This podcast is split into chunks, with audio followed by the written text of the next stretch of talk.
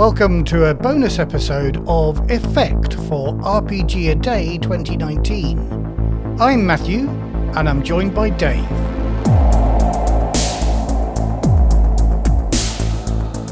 It's day 9, August the 9th, and we are talking about, according to the list, the word critical. Hmm. Now, Dave, Yes. We've got something critical to tell our listeners about. Some of our listeners, our top level patrons, will already have seen this. Um, uh, and we've talked about it a bit previously. We, we, we are having turning our hand to writing a game, and that game is going to be a year zero engine game, but it's a Western theme. And one of the things that we wanted to recreate were called shots. And then we had to create a critical hit table to deal with that. So tell me about the critical hit table, Dave. Well, yeah, I mean, one of the things that we wanted to be able to add to this game, which which is going to be a gritty take. Uh, this isn't going to be pulp western, but the, the It's rule- not going to be Weird West. no no. Um, but it, the rules will allow the, the a GM and his or her players to run it as a spaghetti western if they wanted to. But our objective is to make a a Deadwood um, kind of approach with a gritty, harder edge to it than uh, uh, than perhaps some other. Uh, you know, it's not going to be the Magnificent Seven. Um, let's put it that way. It could be the Magnificent Seven if you wanted to play it. It's definitely not going to be Cowboys versus Aliens No, definitely not. or or Wild Wild West or anything like that. No, absolutely. Um, Um, there's no supernatural. But Deadwood is the best this. example, and in fact, it's it's become more Deadwoody as we've gone on, hasn't it? Yeah, I mean, we had we did have some quite um, uh, some aspirations around. Um, The Oregon Trail. yeah, I mean, taking taking some of the the, the the hex crawling rules out of something like Forbidden Lands and transferring them into a Western theme, which I think in some cases might work really well. But the way the game is developed so far, we focus much more on the town building and the uh, sort of the, the characters in the town element.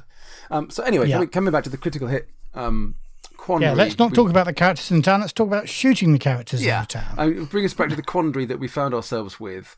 Um, you know, we want to be able to shoot a gun out of somebody's hand, or at least try to do that if you wanted to.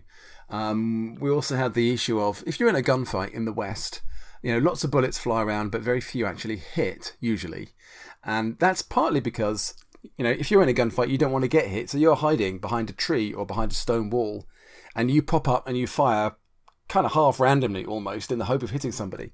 Um, and if you're going to try and shoot somebody in that situation, then if all you can see is their arm or their head, then it's got to be a called shot.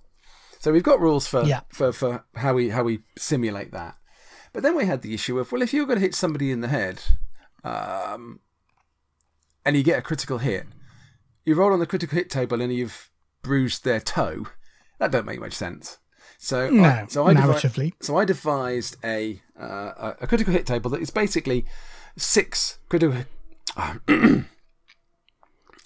it's a hot day. Well, it might not be a hot day, but it is a hot day when we're recording. Um, But we're we're recording on the night let's hope it's a hot day. Uh, so I um, created effectively six mini critical hit tables within the one table as a, as a whole, d66 table. And that basically means that if you go for somebody's head and you get a critical, and again, the rules for achieving a critical hit remain the same as Coriolis or as. Uh, um, So you've got to spend extra successes for your critical hit based on the weapon you're using. precisely, yeah. Um, It's not if- like in Forbidden Lands where if you're broken, you take your critical then. No, exactly. Um, so if you achieve that critical hit, you then set the uh, the tens dice at the location. So that will be six for for the head, and you only roll the one dice because you've you've hit them in the head already, and that one d six gives you the the units of your uh, of your score, and a low unit score would be a low level critical, wouldn't be fatal. A high unit score will be a fatal or potentially fatal uh, outcome. Potentially fatal. but it also means We've still got roughly the same number of insta death. We haven't. It doesn't mean yeah. you get an insta death on every six. No, no, not at all. Um, but also, you can then use that table as well, just for a normal critical hit table. So you just roll d66 and see what you see what you get.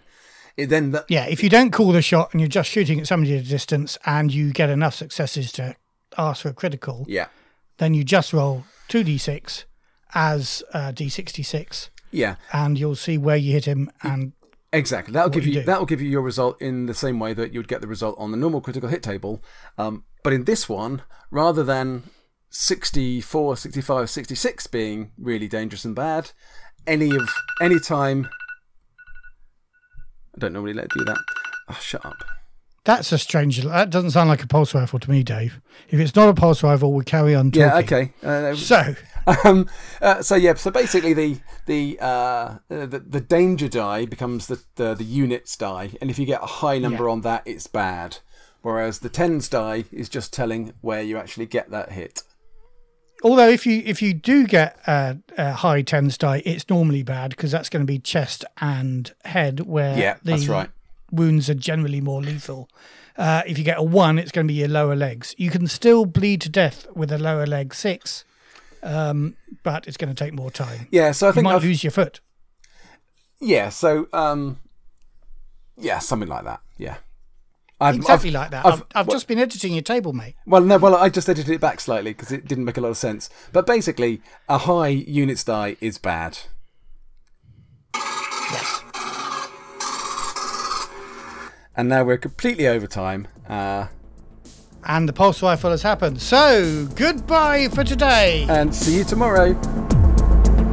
This RPG A Day 2019 episode of Effect was brought to you by Dave and Matthew. RPG A Day is an idea from Dave Chapman of Autocratik, and the design is by Will Brooks.